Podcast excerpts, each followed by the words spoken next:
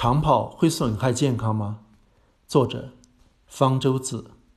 网上流传着一篇批评中国各地盲目举办马拉松比赛的文章，说这些地方为了挣钱，降低参赛门槛，组织管理混乱，有的人还在参赛的时候猝死，并且批评说，中国现在流行的健身热是很盲目的。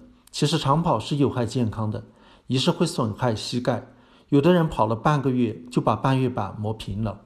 二是对心脏造成损伤。据称，美国慢跑协会会长就是因为心脏病发作死的。有可能国内在举办马拉松比赛时过于急功近利，过于商业化，不够规范，这些当然都值得批评。马拉松是一种高强度的运动，即使是训练有素的马拉松运动员，也是在身体超负荷的状态下竞赛，跑到身体崩溃的并不少见。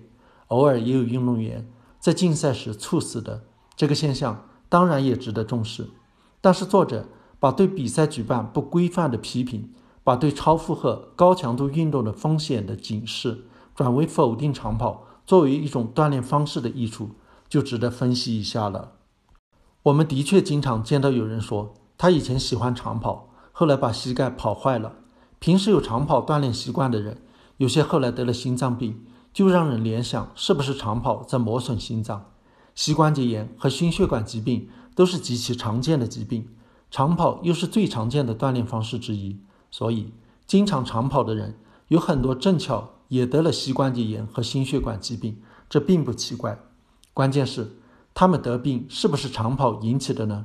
他们不长跑是不是也一样会得膝关节炎和心血管疾病呢？这就要把经常长跑的人跟没有长跑习惯的人做个比较，看看得膝关节炎。和心血管疾病的风险是高了还是低了？先来看看长跑和膝关节炎的关系。有很多项研究发现，长跑并不增加膝关节炎的风险，有的发现长跑甚至能够降低膝关节炎的风险。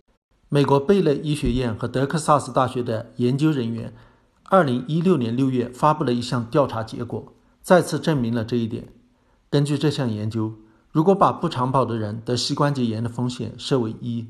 那么以前练长跑的人得有症状的膝关节炎的风险是零点八一，现在还在练长跑的人得有症状的膝关节炎的风险是零点六四。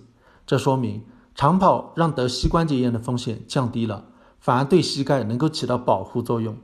长跑和心血管疾病的关系则比较复杂。有的研究发现，那些从事长跑、自行车、滑雪等比赛的运动员。他们患心房纤颤这种心脏病的风险比较高，但是也有很多研究发现，如果只是业余练长跑，那么反而降低了得高血压的风险，能对心脏起到保护作用。所以，对于业余爱好者来说，长跑对心血管和膝关节是有好处的，对身体的健康总的来说也是很有好处的，是一种很好的锻炼方式。